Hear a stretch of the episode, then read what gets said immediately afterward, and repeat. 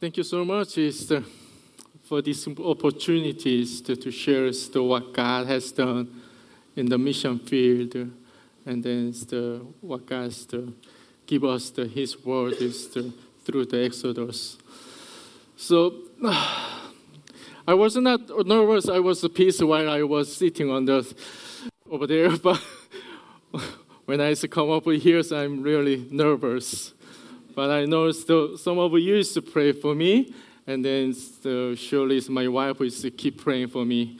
It's because I'm not a native speaker, so I'm not good at speaking in English. So I hope you may understand where my poor English, and then God will help you. I knew the Calvary Vision Church it's quite a long time ago, so like 2006. And since then, I really like the Calvary Vision Church because this is the multicultural church, which is the God told us, God showed us, this is the scene of the kingdom of God in heaven. The Revelations chapter 5 and 7 told us people from every tongues, every tribes, every generation will praise, will worship God one day. That's the kingdom in heaven. So when I see this Calvary Vision Church, I taste the kingdom of God in heaven in this world. That's I love. We have the white and black and the Korean or American or Hispanic or old and young, boys and girls. Every generation we gather together in this place to worship God. This is the kingdom. This is God's kingdom. He wants us to worship Him like this congregation. So I'm a missionary, and then my family is a missionary family. So let me introduce this to my family first, and then we'll see how God works in our mission field, and then sharing God's word from the Exodus. So I have this wife and 2 daughters. Would you mind to come forward? So because they prepared something to worship God. So.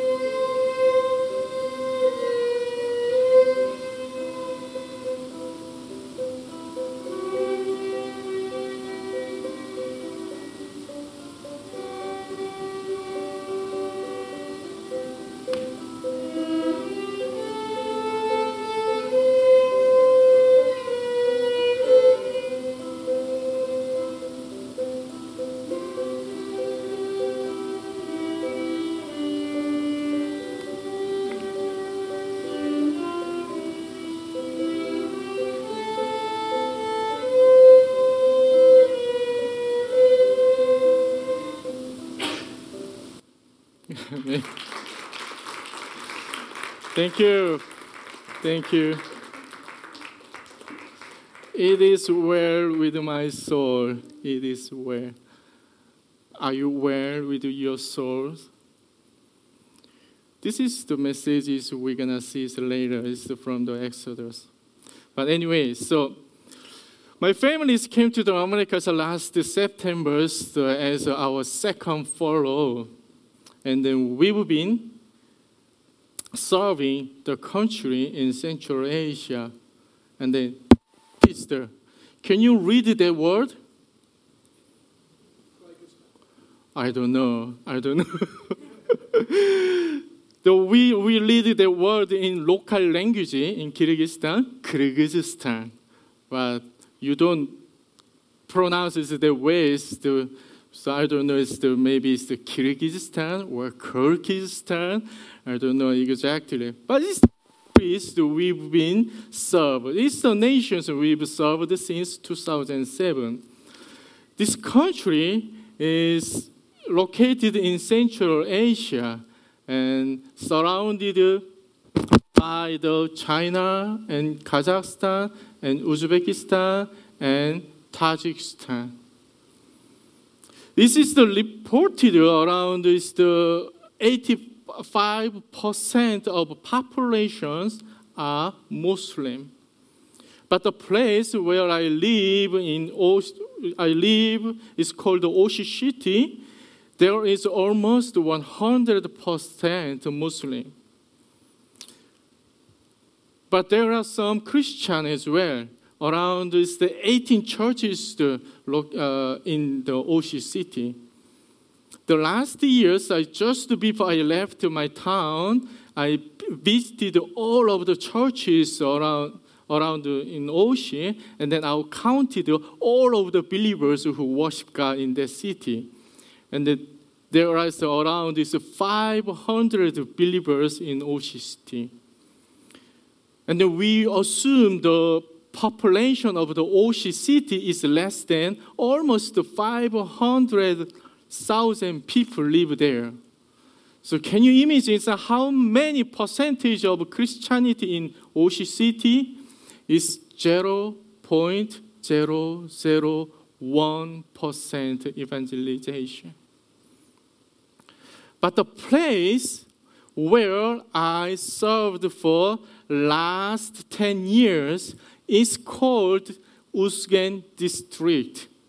It's quite a smaller town compared to Osh City. It's almost 250,000 people live there. When our church planting team started ministry, there was no existing church at all in that time, 2009. Since Kyrgyzstan became independent from the Soviet Union in 1991, any of missionary has not walked the area until 2009. Even local evangelists came to that town and worked, but they could not stay longer because they were kicked out of town. Because there are 100% Muslim live there. They are strong Muslim. Then who would walk there?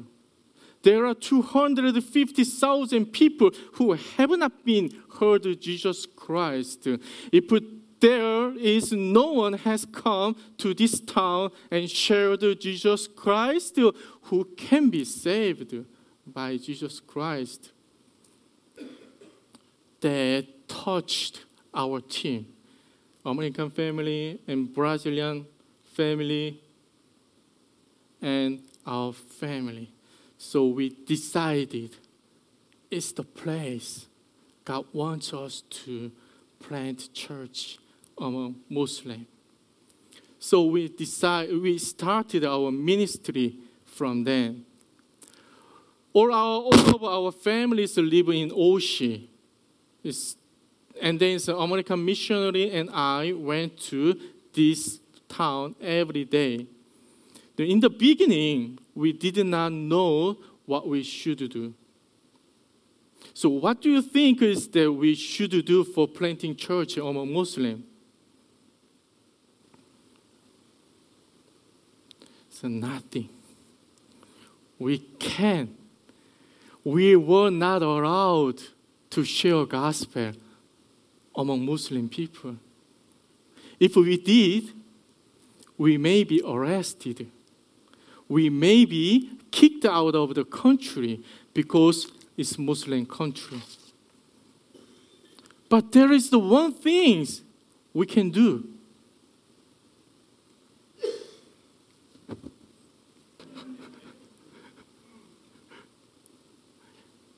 There's one thing we can do. Pray. This is the only things we have to in Muslim country. Many people think, oh, missionaries have to work on it honestly. Do not stop to share gospel. They need to do their best to share as much as they can. They need to go. Even though it's the enemy, they need to do everything they can. That's true. We should walk like that. But you know, like it's close to country, like it's a Muslim country, as a missionary, there are not many things to do. Because even those we share the gospel, they don't listen to us. They just reject us. Even though we share gospel, some of them would report us to police. Here is the most missionaries. Take them. Throw away.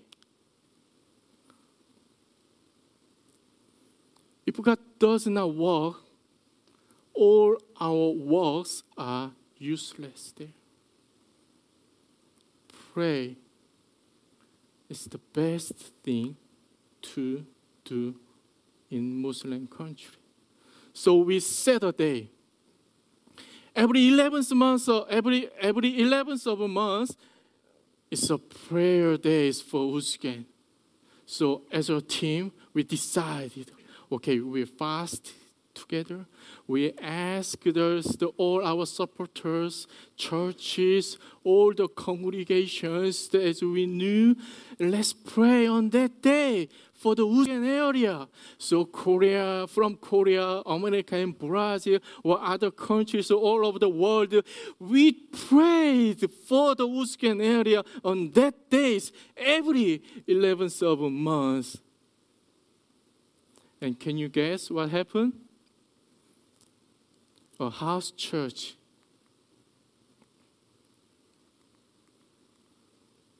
Started among 100% Muslim village in 2011. Can you believe? God works when we pray. We baptize. We baptized 3 ladies in 2013. They were the first baptized believers in Uzgen area in history. Now we have the local couple who finished theology study and has served this house church.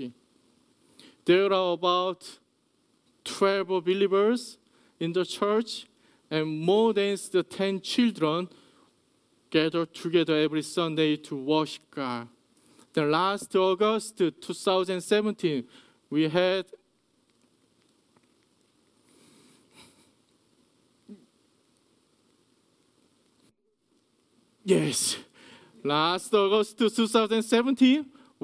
a second baptism in Uzgen Church. 5 young teenagers got baptized. They are the hope of the next generation. So we pray that God bless them for the kingdom of God in Uzgen. So now I'd like to introduce a family of the church. This family lives an hour far away from the church, It's the remote area. The mother's name is Kyrgyz, who got baptized at the first in Uzgen, and all families were accepted to Jesus Christ by her, and they attended Uzgen House Church every Sundays. But do you know, the life like this remote area is totally different from your life here. All village people know each other very, very well. Like so we have the proverb in Korea, the how many spoons are in the neighbor we know. Do you understand what I mean? So that much they close each other. We know everything about my neighbors, what happened to them. That's the life of the village. Everybody knows about everybody. What happened? Who are going to where? Everybody knows. So this family come to the church every Sundays. It means everybody knows all the village peoples. They go to people usually is the village people usually stay at the villages on weekend. They don't go any place because it's the countryside. They just leave their house. They stay at their house just to hang around the in town. They don't go other place. But when sometimes they go to the main towns because somebody's wedding or need to go to the hospital or to buy some the grocery or do some business. But they usually go to the main towns once a month or something like that. But these families, every weekend, every Sunday, they go to the main town. So everybody wondered, why they go to the main town every week? They wondered. And then these families excuse them. Oh, this week I go to the wedding of my relative. Oh, this week so we go to the hospital, somebody's sick. Oh, this week I do my business in main town. But you know, they can't tell the village people every week with every different reason. So eventually the people in villages got to know they became Christian. Then since then, all the village people started to persecute this family. They were their relative, their neighbor, their friend, but they persecuted this family. One day, the elders of a village came to this family and asked them, leave our town, go somewhere. We are not allowed you live with us because you are Christian, we are Muslim. The Muslims now allow Christians to live together. But there is no place they can go. So another day, people came and they threatened them. So, I would burn your house one day. Another day, people came and they threatened them. So, I would kidnap your kids. One day, people came. And they really took their cows, their sheep belonged to them. But this family have kept coming to the church even though this harsh time. They never stopped to pray for their village. Even they pray for their house, turn out a church in the village. They keep their faith. Aitra is a leader of this church. She was kicked out of her house by her husband last year because of her faith. Her husband told her, if you deny Jesus as your Savior, you could come back home. But otherwise, you would not be allowed come back home. She did not deny Jesus Christ. She's lived with 4 kids at the church since then. She keeps her faith in this difficult situation. This is our Aitra. Last week, I had a book to read. Started with this sentence. Oh no. Yeah. It started with this sentence. What does God expect from us? Have you thought about it? What does God expect from you? Last week, I was really upset with my two daughters. As you see, I have the 13 years old and 12 years old. And I love my kids. And I want my kids to know it. That's why I am curious, even the smallest things about my kids. So I just hang out with them and go into their room and then laying on their bed and watching what they do and question some small things. Then my old one told me, yelled at me, get out. Go out from my room. When I heard it, my heart was broke. I really like to kiss on my daughter's cheek. So as I usually did, I tried to hug and kiss on my second daughter. And then she pushed me. I don't like it. I hate it. She's 12 years old. When I heard it, I lost my whole world. Then I read this book, Expect from You. So I questions into what my daughter expect from me. If I think right, they have not felt my daddy's love. They have not felt love at all because I did something they don't like. My behavior is something they really don't like. So real love, what's the real love? Real love is for the other side. It is to please the other person. Pleasure of the other person become to be my pleasure is the true love. So how about your love for God? We always say, I love you, God. When we pray, we say, I love you.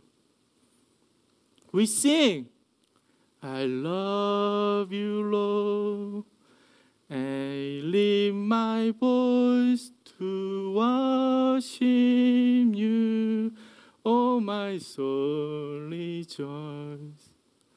But how about the reality?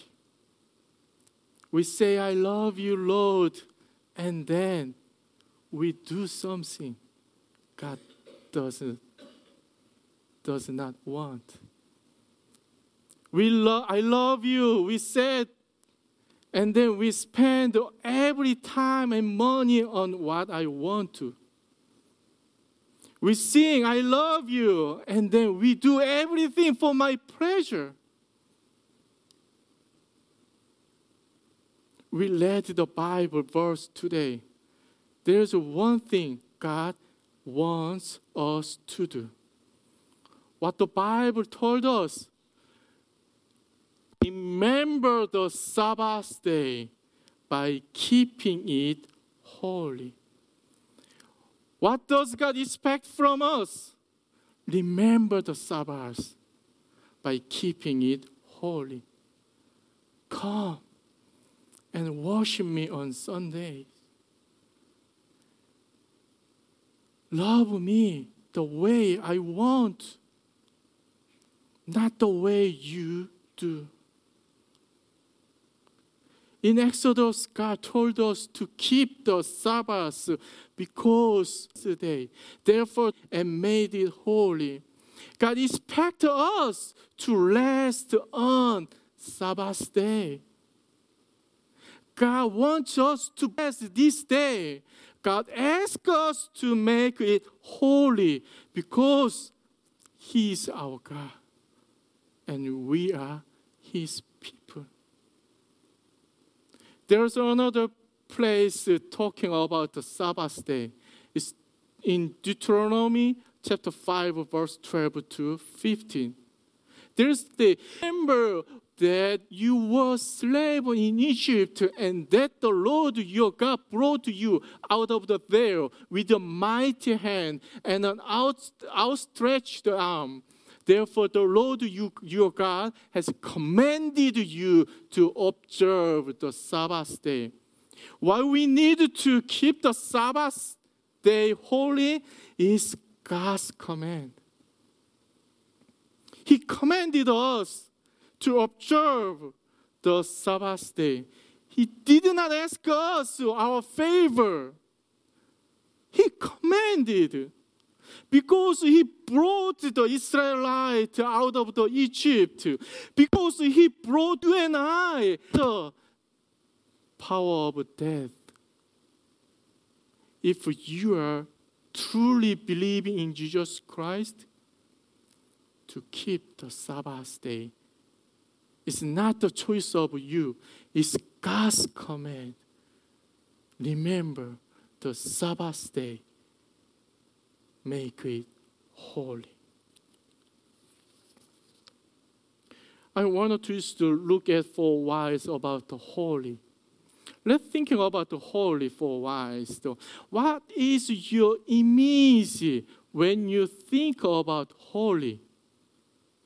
I searched image of holy on Google and I found out those pictures. Do you think that is the holy? No.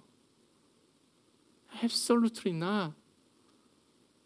Then what does holy means?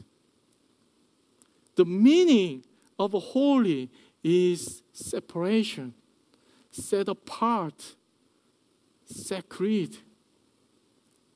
The Bible tells us God is holy. It means God, He is distinguished Himself from sin. God cannot be with sin. That's why He is holy. So when we remember the Sabbath day, make it holy, it means He wants us to set apart the Sabbath day from other days. We can do everything in other days. We can walk. He allowed us to labor on other days, but He asked us to rest on Sabbath day. He wants us distinguished Sabbath day from other days. So I understand the meaning of the by keeping it holy is we need to set apart the Lord's day from other days. It's the day. Come to God. It's the day to worship Him. It's the day adore Him. It does not matter how much we pay for keeping it holy. Even those we are kicked out of our home, like female leaders in Uzgen, they cost their life to follow Jesus Christ. It doesn't matter how much we cost for keeping Sabbath day. It doesn't matter how much we pay for that. Even though we would have persecution from our friends, family, they may yelling us, "Hey, you are Christian, hey!" It doesn't matter to remember Sabbath day. We is worthy above all. What do you think God expects from you? He expects you by remember Sabbath day by keeping it holy. He wants us by keeping His day for glorifying Him. We could prove ourselves, I am a Christian, I am a God's child. I really want to say to this world, I am a God's people by keeping Sundays set apart from other days. It's the Lord's day, not a day for myself. Let's remember the Sabbath day by keeping it holy in your life. That's the proof of your faith in the world. Let's pray. Thank you, Lord, for this moment.